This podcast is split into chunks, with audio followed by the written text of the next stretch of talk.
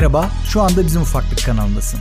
Yayınlarımda çocuk gelişimi ve eğitim konularını ele alıyorum. Ben Mustafa Ötken. Öğretmen, yönetici ve şirket kurucusu olduktan sonra Miray'la dünyayı yeniden keşfediyor, tecrübelerimi seninle paylaşıyorum. Bizim Ufaklık yayınlarının beşinci bölümüne hoş geldin. Acaba olur mu diye başladığım podcast macerasında ilk ayı geride bıraktım. Bu süreçte yeni podcastler de keşfetme şansım oldu. Bunları ve beğendiğim diğer yayınları da ara sıra seninle paylaşmak istiyorum. Mesela Havadan Sudan adlı bir yayın var ve ben bunu geç keşfettiğim için çok üzüldüm. Çünkü şimdiye kadar yüz seksenin üzerinde bölüm yayınlamışlar. Bir çift evde konuştukları konuları kayıt altına alıyor ve bizi içten bir sohbetin içine çekiyor. Birkaç bölüm önce de benden bahsettiler. Çok mutlu oldum açıkçası. Konuları günlük yaşamdan ama basit dedikodulardan ziyade bana bir bakıma haftanın ilgilenmeye değer haberleri gibi geliyor. Bir diğeri de Dünya Nereye Gidiyor adlı podcast. Bunda da Alex'e yanında her zaman olduğu gibi Hakan var. Böyle başlıyorlar podcast'te. Her hafta iki konu seçiyorlar ve bunları eğlenceli bir şekilde ele alıyorlar. Bir de her yayından sonra ele aldıkları konularla ilgili anketler gerçekleştiriyorlar. Yavaş yavaş bölüme geçecek olursam Bizim Ufaklık Instagram hesabında birkaç ay önce Miray ayakkabı almak için çokça araştırma yaptığımızdan ve ortada ayakkabı satıcılarının bile kötü yönlendireceği kadar yanlış bilgiler olduğundan bahsetmiştim. Miray yerinde duramayan bir bebek olduğu için o kadar araştırmamıza rağmen yine zayıf noktamızı buldu ve evde giydiği patik sebebiyle düşmeyi başardı. Kafasıyla ilgili fotoğrafı da Instagram'da paylaştım zaten. Bu olayın ardından ayakkabı seçimleriyle ilgili blog yazımı da podcast yayınını da tamamlamaya ve hem kendime gerekli hatırlatmaları yapmaya hem de araştırma sonucunda öğrendiklerimi bir araya toplayıp seni de bilgilendirmeye karar verdim. Bebek aslında doğduğu anda bile yürüme refleksine sahip ve bunu üç dört ay boyunca devam ettiriyor. Ellerinden tutup ayağa kaldırırsan ileri doğru adım atma eğiliminde olduğunu fark edeceksin. Ama bunu çok da yapmanı önermem çünkü sık yaptığında bebeğinin iskelet yapısının bu hareketten zarar görme riski var. Dördüncü aydan itibaren de bu refleksi kaybetmeye ve yürümeyi bir beceri olarak öğrenmeye başlıyor. Yürüme sürecinde bazı çocuklar önce emekliyor, sonra yürümeye başlıyor. Bazıları ise hiç emeklemeden adım atmaya başlıyor. Bu aşamada yürümeye hazır olmanın göstergesi bir yerleri tutunup ayağa kalkması, hatta kimi zaman bu pozisyonda bir ellerini bırakıp bir şeylerle ilgileniyor oluşu. Bebeğin tam olarak yürümesi ise on iki on sekiz aylık olduğu dönemler arasında oluyor. Tabii bu zaman aralığı bebeğin gelişimine ve ailenin tutumuna göre değişiklik gösterebiliyor. Yine de çocuk eğer on sekizinci ayda bile yürümeye başlamadıysa yanlış giden bir şeyler olmadığından emin olmak için bir doktora götürmekte fayda olduğunu düşünüyorum. Çocuk yürüyene kadar ayakkabılarını bebeğin ayağını korumak, sıcak tutmak amacıyla giydiriyoruz. Ama yere basmaya başladıktan sonra yürüme becerisini geliştirmesi için özel düşünmüş ayakkabılar giymesi gerekiyor. Üzerine basacağı için ortopedik açıdan daha uzun süre ayağında kalacağı için de ayak sağlığı açısından doğru ayakkabıyı seçmek çok büyük önem taşıyor. Bu noktada bebeğin yürümeye başlar başlamaz ayakkabı giydirmene gerek yok açıkçası. Adım atmaya yeni başladığı günlerde mümkünse çıplak ayakla dolaşmasını öneriyorlar. Hatta Yeditepe Üniversitesi Hastanesi'nden doçent doktor Alper Gökçe, zeminin ısısı, temizliği ve yüzey düzgünlüğünün dikkat edilmesi kaydıyla çocuğun ayaklarının kum, halı gibi yumuşak yerlere yalın ayak temas etmesinde bir sakınca olmadığını söylüyor ve hatta bunu öneriyor. Biz Mira için ayakkabı alışverişine çıkarken kafamız karıştı. Çünkü hastaneden çıkarken giydirilen ayakkabıları da Timberland'in bot tarzı ayakkabılarını da ilk adım ayakkabısı kategorisinde önümüze sundular. Hatta bir satıcı ayağını tam saracak derken diğeri boşluk kalacak ki ayağı rahat etsin dedi. İlk gün o kadar dolaşıp saatler harcamamıza rağmen hiçbir şey almadan geri döndük. Çünkü eve dönüp oturup bir şeyleri internette doktor, öğretmen, anne baba grubunun deneyimlerine bakarak kararlaştırmayı daha uygun bulduk. Hepsinin sonunda da kendime bir kontrol listesi oluşturmuştum. Mira düştükten sonra da bunu hem podcast'te hem de blogda paylaşmaya karar verdim. Şimdi bebeğin yürüme sürecinde üç büyük aşama var. Alacağımız ayakkabıyı belirlerken de bebeğin içinde olduğu aşamayı göz önünde bulundurmamız gerekiyor. Böylece daha isabetli bir karar verebiliriz. Şimdi bu üç aşama ne? A. Henüz yürümeye başlamamış çocuklar için yürüme öncesi aşaması. Bu ayakkabılar çok yumuşak tabanlı oluyor. Genelde de üstü keten veya benzeri bir bezden oluşuyor. Tabanları genelde düze yakın oluyor. Bu ayakkabıda asıl amaç çocuğun ayağını gün içinde korumak. Sadece oyun, etkinlik ve emekleme anında veya dışarı çıkarken giyeceği ayakkabı. Çünkü diğer tüm zamanlarda çocuğun ayağının çıplak kalması gerekiyor. Günlük ortalama giyme süresi de bir iki saat kadar oluyor. B. Yürümeye yeni başlayan çocuklar için alışma aşaması. Bu ayakkabıların tabanı biraz daha kalın oluyor ve altında çocuğun kaymasını engelleyecek önlemler oluyor. Yani sürtünme yaratacak silikon noktalar veya tabandan daha yapışkan alanlar gibi. Bu ne çok yapışkan olmalı ne çok kaygan olmalı. Çünkü çocuk artık kendi başına yürümeye başlıyor ve etrafta gezinirken bu ayakkabıyı giyiyor. Gerçek ilk adım ayakkabısı da bu o yüzden.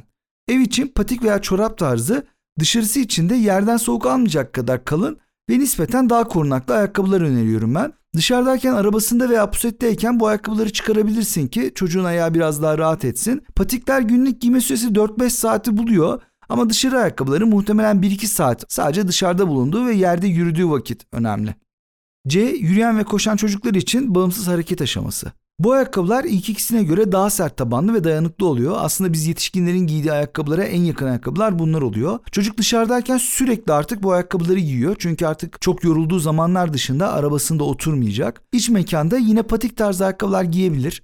Ortopedik yapısı çok ama çok önemli bu ayakkabıların. Çünkü hareket yeteneği arttığı için artık ayaklara ciddi bir yük biniyor. Koşarken, yürürken, zıplarken. Bu yüzden ortopedik yapısına çok dikkat etmek gerekiyor. Şimdi ayakkabı seçerken nelere dikkat edeceğiz? Doğru büyüklükte olması gerekiyor. Bu ayakkabı kaymasın ve sıkmasın yeter. Bunun dışında ayakkabının topuğunun vurduğunu, tırnağının acıttığını veya ayakkabının büyük geldiğini bebek bize söyleyemeyecek. Bu yüzden bunu senin kontrol etmen gerekiyor. Ayakkabının doğru numara olduğunda şöyle kontrol edebilirsin. Ön boşluğa bakmalısın. Bebeğin ayak baş parmağı ayakkabının burnuna ne değmeli ne de burundan çok uzak olmalı. Genişlik açısından ayakkabı ayağı yanlardan sıkmaması gerekiyor ama çok da boşluk kalmaması gerekiyor. Bebek ayakları farklı genişlikte, farklı tarak yapısına sahip olduğu için en zorlandığın alanlardan birisi de bu olacak muhtemelen. Topuk konusunda da bebeğin ayakkabıyı giymişken ayakkabıyı aşağı doğru çekmen gerekiyor. Eğer ayakkabı çok kolay çıkıyorsa büyük, hareket edip zorlanıyor fakat çıkmıyorsa ideal. Eğer hiç hareket etmeyip kalıp gibi ayağını sardıysa o ayakkabı küçük demek oluyor. Ayakkabı hafif olmalı. Bebek zaten yeni bir beceri öğreniyor ve zorlanıyor. Ağır bir ayakkabı çocuğun dengesini bozabilir ve yürümesini zorlaştırabilir. Aynı zamanda çabuk yorulmasına da sebep olabilir. Bu sebeple ağır ayakkabı giyen çocuklar genelde yürümek istemiyorlar. Ayakkabı esnek olmalı. Eğer ayakkabının tabanı çok sert olursa yine bebeğin hareketini çok kısıtlayacak ve iskelet kas sistemine bile zarar verebilecek. Eğer ayakkabının tabanı çok sert olursa bebeğin hareket kabiliyetini kısıtlar ve iskelet kas sistemine bile zarar verebilir. Bu yüzden ayakkabının burun kısmı en az kırk derece bükülebilmeli. Satın alacağın ayakkabıyı eline al, eğ, büyük, esnekliğini kontrol et. Satıcı bu durumdan hoşnut değilse öncelikle zaten bebek ayakkabısı seçmekten anlamıyordur. Bir de şöyle düşünmek gerekiyor. Eğer elindeki ayakkabı bu kadarcık denemeyle kötü olacaksa o da iyi bir ayakkabı değildir. Bu ayakkabıyı almaman gerekiyor. Ayakkabının topuk kısmı daha sert olmalı. Ayakkabının arkasının topuğu tutup kavraması gerekiyor ve topuğun içinde çok hareket etmesine izin vermemesi gerekiyor. Çocuk henüz stabil bir şekilde yürüyemediği için ayakkabının topuk kısmına çok yük binecek. O yüzden de bu topuk kısmının yük ve gerilmelere karşı dayanıklı olması gerekiyor. Ayakkabı kaymaz tabanlı olmalı. Düşme riskine karşı ayakkabının altında sürtünme yaratacak bir malzemeyle önlem alınmış olması gerekiyor. Ama bu önlem yetmeyebiliyor. Mira'nın evde giydiği patiklerin altında silikon noktalar vardı ama zamanla eriyip aşınmış. Patiğin altı inanılmaz kaygan hale gelmiş. Mira önce banyonun girişinde düştü. iki hafta kadar sonra da çalışma odasında düştü. İkisinde de alnına aynı yerden kocaman morardı. Tabii geceyi de hastanede geçirmek zorunda kaldık. Ben sonradan fark ettim bu durumun ayakkabıdan kaynaklandığını. Ayakkabı cırt cırtlı ve lastikli olmalı. Tamam, kabul ediyorum, toka ve bağcıklar şık ve şirin gözüküyor ama kullanışlı değil. Çocuk onları açıyor. Bu durum hem seni uğraştırıyor hem de çocuk bağcıklara takılıp düşebiliyor. Bir de bazen çocuk ayakkabıyı giymek istemeyebiliyor. Böyle durumlarda bebek bir yandan ağlarken bileklerini acıtmadan ayakkabıyı giydirmeye çalışmak, onu bağlamaya çalışmak, bir de eğilmiş pozisyonda. Öteki taraftan da bebek bunları çözerken ona da sakin kalmak gerçekten yorucu olabiliyor. Ayakkabı nefes almalı. Yaptığım araştırmalara göre çocuğun ayağındaki ter bezleri bu dönemde gelişmemiş oluyor. Fakat nasıl oluyorsa çocuğun ayağı terliyor. Nefes alan ayakkabılar çocuğun ayağının kokmasını ve terleyip soğuk hissetmesini engelliyor. Çünkü ayağı terlediğinde çok çabuk hasta olabiliyor çocuklar. Ayakkabı tahriş etmemeli, alerji yapmamalı. Piyasada kalitesiz, hatta zararlı diyebileceğim ürünlerle üretilen ayakkabılar mevcut. Bir ara hatta gündeme de oturmuştu bu yurt dışından gelen ayakkabılarla. Ayakkabı almadan önce mutlaka internet üzerinden marka araştırması yapmak gerekiyor ve daha önce satın alan anne babaların görüşlerini incelemek gerekiyor. Özellikle şikayet sitelerindeki yorumlara bakabilirsin çünkü bu tür olumsuz yorumlar önce oraya düşüyor. Bunlar sayesinde olası sorunlardan kaçınabilirsin. Ayakkabı amacına uygun olmalı. Yani yazlık yere giderken ıslandığında kolay kuruyacak ve delikleri olan bir ayakkabı seçmek gerekiyor. Deniz kenarına giderken suya dayanıklı, çabuk kuruyacak, ayağı kavrayan yani kumu içine en az alacak, ayaktan kayıp çıkmayacak çorap tarzı ayakkabılar gerekiyor. Sokakta giyecekse yerden soğuk almaması için tabanının nispeten kalın olması gerekiyor. Kışın giyecekse de bot tarzı ayakkabılar ayağını daha sıcak tutuyor. Ayakkabı kıyafetleriyle uyumlu olmalı. Bu bir moda tavsiyesi değil tabii ki. Bebeklerin ayakları çok hızlı büyüyor. dört yaşına gelene kadar her yıl ortalama iki numara büyüyor.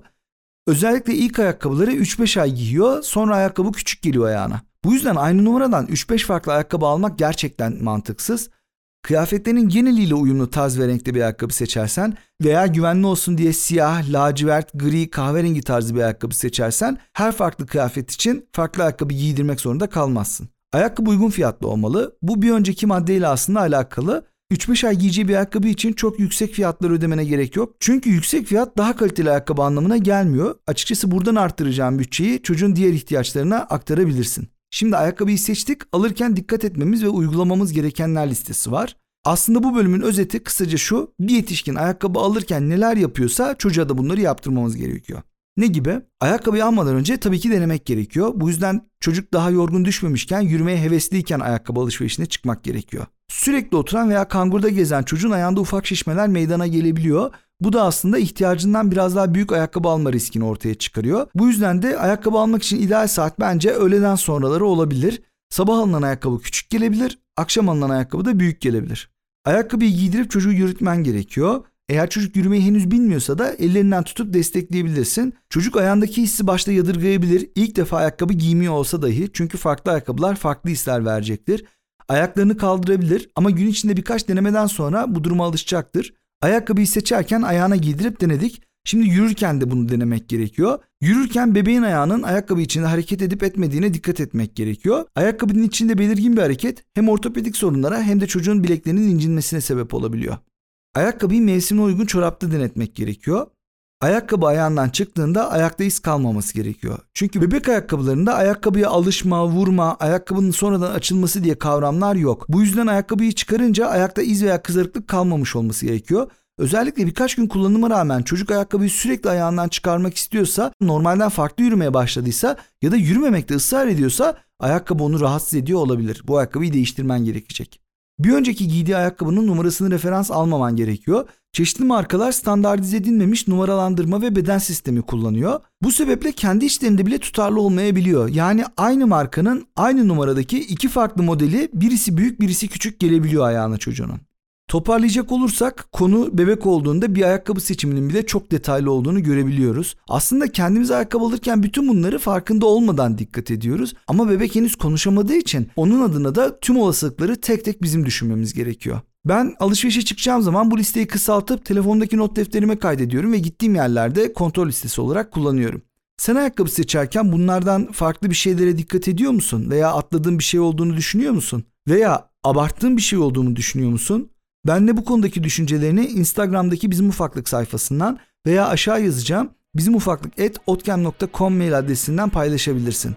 Eğer paylaştığım içerikler hoşuna gidiyorsa YouTube kanalıma abone olmayı, Instagram hesabımdan beni takip etmeyi, podcast'a abone olmayı unutma. Bir sonraki yayına kadar kendine iyi bak. Görüşmek üzere.